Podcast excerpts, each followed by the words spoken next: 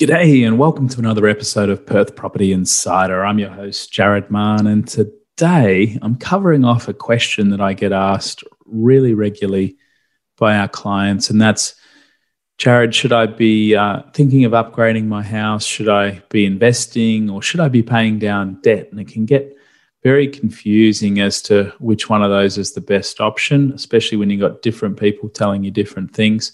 And today I, I wanted to pull apart that decision and I guess more related to the phases that we go through throughout our lives and some of the different things we should be thinking about at each phase. And ultimately, that's going to determine what you end up doing. So I think you're going to really love this episode. Let me know what you think and let's go inside. Welcome to Perth Property Insider, where you will learn how to grow your wealth and improve your life using Perth property. Our show is brought to you by Investors Edge Real Estate, the highly rated and award winning property management specialist servicing the whole of Perth. Now, here is your host, Jarrad Mahon. So, why is it that you never see someone's family home getting spoken about as part of an overall investing plan. I'm going to explore that today, as well as why is it that most people don't think about, I guess, how to maximize their investment in their home? Certainly going to be going into that because most investors that I speak to, I guess, don't have a clear plan. And I guess how can the home be involved in that plan if they don't haven't got any plan at all? And so I guess by default, when they're worried or unsure about what to do, they just tend to end up paying down debt on their home because it's, I guess, the safest thing to do. Make things more stable, have less debt. If they lose their jobs, they, you know, can keep a roof over their head. And I guess who can blame them when uh, our market has been so bad? In Perth over the last three to five years. Who would have wanted to have been buying investment properties then, unless you were really on top of your game and able to buy extremely well, add value, and uh, but then still likely have the market going against you? It was it was a tough road, but we can't keep thinking from that space and unless uh, we were investing around Australia over the last three to five years in different other capitals, for most people, that's outside the comfort zone. And we've got to look at when we can make the most of the up cycles that we have here in Perth. And uh, when that opportunity is in front of us, as it is now, we all need to, I guess, revisit or create a larger plan for what we're doing. Now, that's going to very much depend on what phase you're in. And that usually changes as we get older with age and our circumstances with jobs and partners and kids and our overall you know, goals change. So I don't for a second think that everyone's the same out there or that we all don't mm. have different aspirations and goals. So keep in mind that I'm going to map out I guess, some of my thinking that would be relevant at each of the phases as you go through life. And the one thing that I think needs to be throughout your entire life is starting with a plan and continuing to revisit that plan and make sure that you're on track. And I know the word plan can seem pretty boring and seem, oh, Jarrad, just get to where to buy a sexy development property. But if you just rush out and buy any old property, how do you know if it's actually getting you closer towards your overall goals? How do you know it's not a distraction and that it's going to be a big misuse of your time, taking you away from your family and your kids, you know, not to a larger reason? So I think when you're putting this plan together, I always suggest to to find the right help. And that's often, you know, finding a good financial planner. I'm going to be chatting with one in the coming episodes that help you get some perspective on making better decisions. But some of the questions, I guess, to ask yourself, and it's good to have these answered before you go to a financial planner, because keep in mind that um, if you don't know the answers to these, don't expect them to come from from anyone else. So, where do you really want to live and have your kids go to school? So if you're just starting out, you may not have a family, that may be all well and truly over your head. I guess your first focus is going to be where do you want to live for your lifestyle? And then as you, your kids get on, you know, as you meet the right person, you might end up having kids. And then you, you start thinking more about where do I want my kids to go to school? That becomes a driving factor for where we want to live. And I'm going to touch on that in the phases shortly, but a great question to answer to help you put together your overall plan. Because if you want to live in a, you know, in a top 20 schools area, that's going to be very different to if you're not fussed by the school that you're going to send your kids to. So some of the other questions here to develop your plan are how far off is your potential retirement? And that's going to really dictate how aggressive you might be, how how readily you can afford to make mistakes. It's going to impact, I guess, your comfort zone for what you have tolerance for, and it's going to help you know, you know, how long have you got to put your money to work for you, and really, the longer the better. So the earlier that you get started, the more cycles that you can see. And you can let your investing do the heavy lifting. So, as that time horizon gets closer, people can also be more inclined to have greater pressure around making their money work and can often take risks that they shouldn't. So it can go the other way the closer that you get to retirement too. Another one of their questions is what income do you want to have from your passive investments and by what age?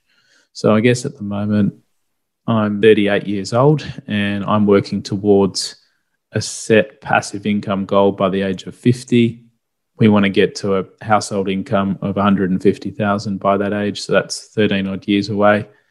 And then by the time that we retire a further 10 years later, we want to get to a passive income of 300,000 for the household. So that's what I'm working towards. And I find in chatting to most people that 100 grand can go a long way and be a, a really good burst passive income goal. 50 might do it for you, just depends. And if you aren't on top of what you're currently spending and what you'd need for your entertainment and whatnot, that's certainly a good place to start in putting together such a plan. And I typically uh, would have a figure that includes, you know, loan interest or uh, a, a rental amount and excludes it. So I know that if I've paid off that home, this is what I need. And if I pay, if I'm still paying my home, this is what I need. So once you get that passive income target, then you can start to get a bit of a feel for approximately how many properties are you going to need to fulfill this? Now, if you're targeting 100 grand and the average property rents for $400 a week, that means you're going to need to own five odd properties outright. And if your passive income goals are upwards from there, you might need to own, say, as many as 15 properties for the upper end of my target. Now, when I say five to 15 properties, what you should focus on here is the income that you're getting, not as much the number of properties. So if you held quality properties and instead of buying at 400 grand, you owned 800 grand or a 1.2 million dollar property, then you need to own a lot less. You might only need to own two or three high quality properties to end up with that kind of passive income. Now, keep in mind that you've got hopefully you can start younger, start earlier, and have time to grow your capital base. Now, the first phase that we're typically in is rent vesting. And that's where you start out, you might have just got your job. You've probably got more money than you know what to do with at that stage. I remember when I started out as an engineer, you go from living on 100 bucks a week in, in the uni days. And all of a sudden, I think uh, my starting salary or something at the time might have been 60,000 back then that seemed like a, a hell of a lot of money. Don't quote me on that, uh, fellow grads, but that's that's the figure I have in mind. And overnight, you you need to start thinking about doing something with your money. You can, you know, there's only so much money that you can spend at the bottle and going out to clubs on the weekend and takeaways.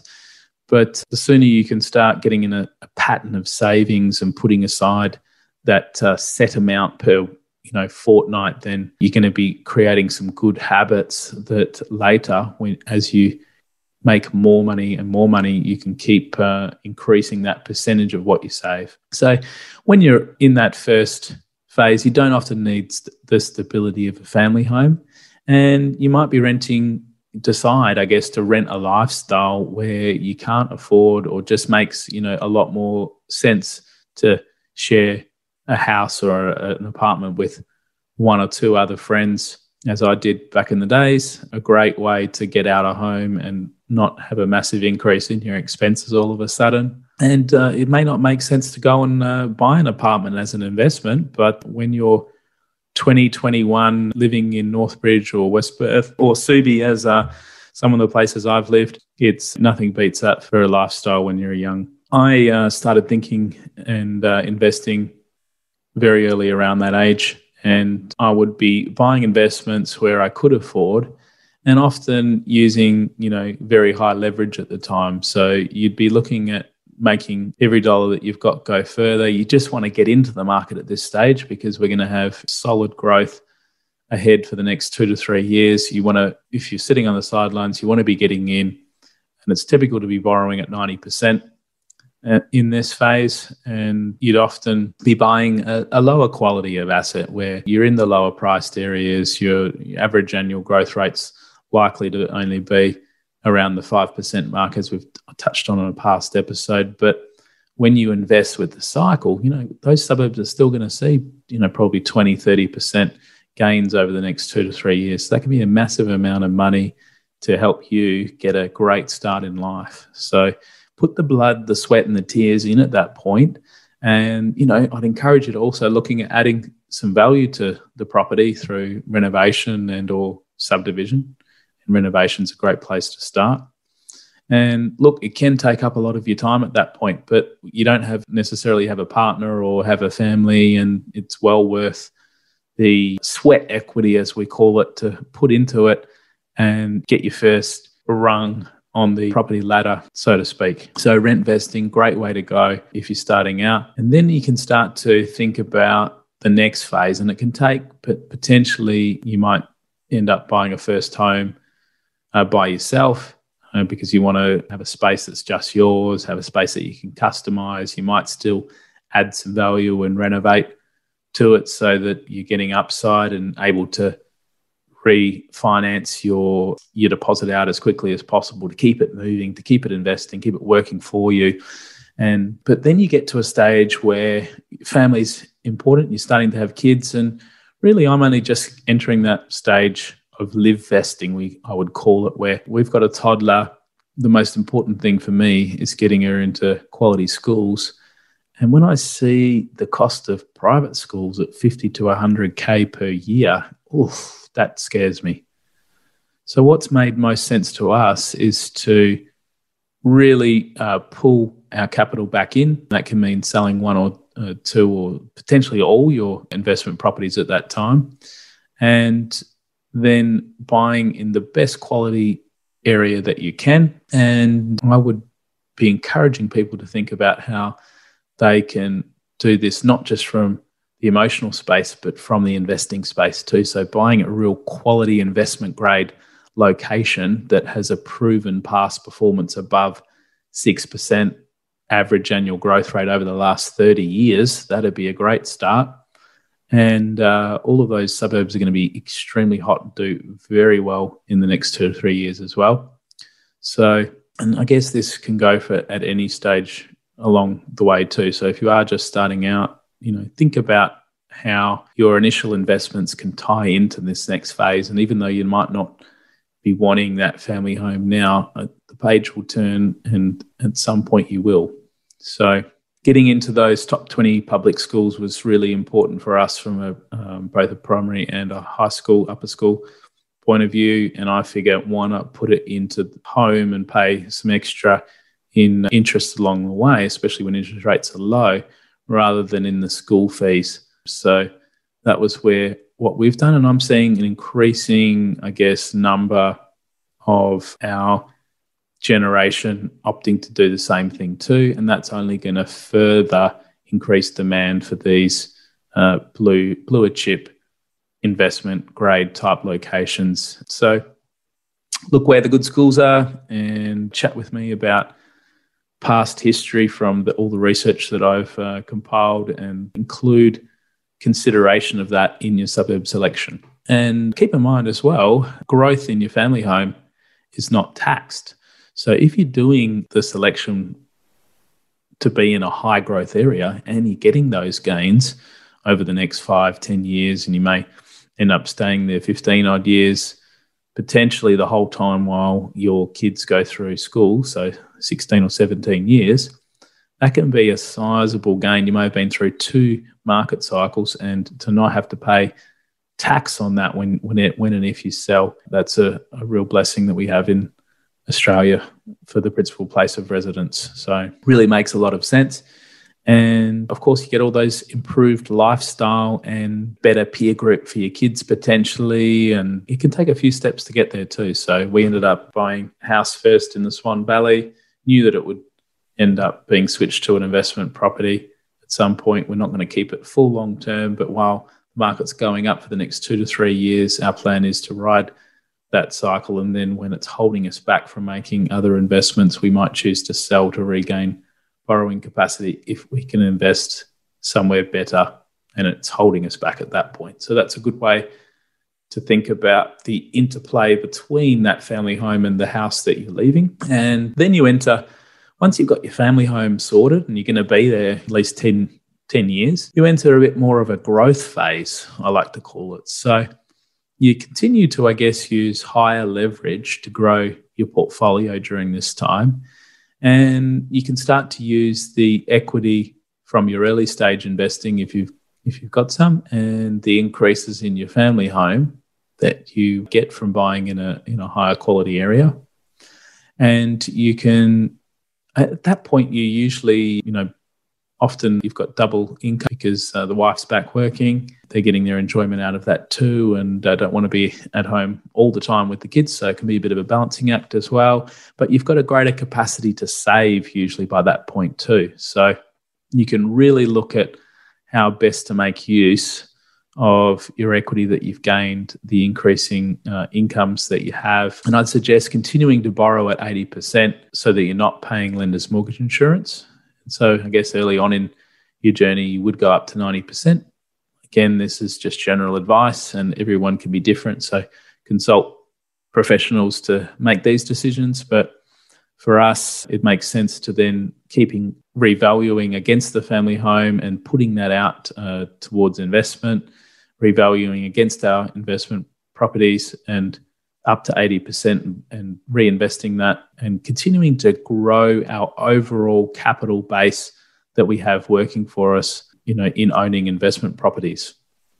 So get control of as much property during this phase, especially over the next year or so before the next two to three years comes. And obviously this is cycles are going to come around again. So the, the longer you're in this game, the more you know what to expect. And as long as I, I guess you, during this phase, we want to keep increasing our capital base and keep it working for us. So I suggest you as well start to think about shifting towards buying and holding longer term, real quality assets. And if you can afford to at this point be getting into locations where you can be getting that 6% plus average annual growth rate over 30 plus years, and um, you're going to do a lot better. And by this stage, when your incomes are higher too, you don't want to be going and selling properties and paying too much tax along the way. You want to be letting them compound in a um, tax free environment and increasing your overall wealth in the background, focusing on your family life and getting your kids through school. So that's what I call the growth phase. Now, as a side note, I do come across a lot of people that should be in what I think a growth phase eh, because they have 15 or 20 years till they retire. They might only own one or two properties at that stage, but they're instead waiting until they've paid off their either their home or their first investment property before they buy another. Now, I guess I would challenge that thinking and and say that perhaps that was a good idea for the last 3 to 5 years when you couldn't get the returns in the market, but now you should be looking at how you can get control of as much property safely, as much quality property safely, so that you're not risking the family home and that you're then going to really benefit uh, from the growth ahead in the next two to three years. And I certainly would not be waiting till you've paid off either of those before you start your growth phase too, because you need time in market. And you would have, uh, if you've listened to one of my past episodes on how important is the growth rate, well, one of the key points to that episode as well was if you can have a property working for you for 20, 30, God, even 40 years, that's going to, power in the compounding around that's just going to, you know, take you to heights of, you know, wealth that you, you can't even believe when you uh, extrapolate it out in a spreadsheet. So get started early and, and uh, don't wait until you've paid down all the family home or paid down, you know, all of your first and one or two investment properties, especially when your retirement's still a long way off. So, of course, as you start to approach that retirement phase, there can be a real transition that you start to go through. And you want to start, I guess, de risking your situation because you can't afford losses at that point. And that's the point where you do need to start being a hell of a lot more conservative. You certainly wouldn't be out borrowing at high loan to value ratios. You really want to start getting your LVRs down under 50% and working them down year on year. And that can either mean, hopefully, that by that stage you've had the growth to get the LVRs down to there and you don't need to sell an asset because, you know, even when we retire, it can for instance, take us maybe 10, 15 years to get through our super amounts that we've saved. And if you can keep your properties growing and compounding over that time, you're going to be a hell of a lot better off too. So I guess avoid selling assets unless you absolutely have to. Look at the interplay with your financial planner of how super and or other investments that are more cash flow based work in with your property portfolio.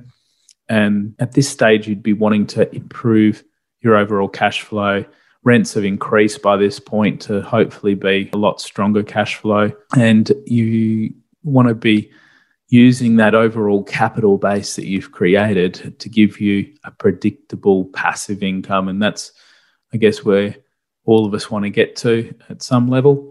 And it is all possible if we start and work towards an overall plan with the end passive income in mind and take the steps along the way and keep in mind what phase you're in. And then you can start to think about some of the decisions that are most appropriate.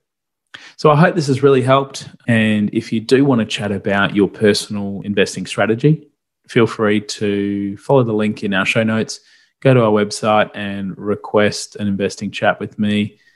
And that's going to be free for a 15 to 20 minute chat and then we can chat about how to help you further, point you in the right direction with other service providers as well. And I'm only too happy to to help. So, if you've been enjoying our podcast, make sure you give us a five star rating. I really appreciate that. It helps other investors that are out there find us. And thanks for having me in your ears. Till next time. Bye.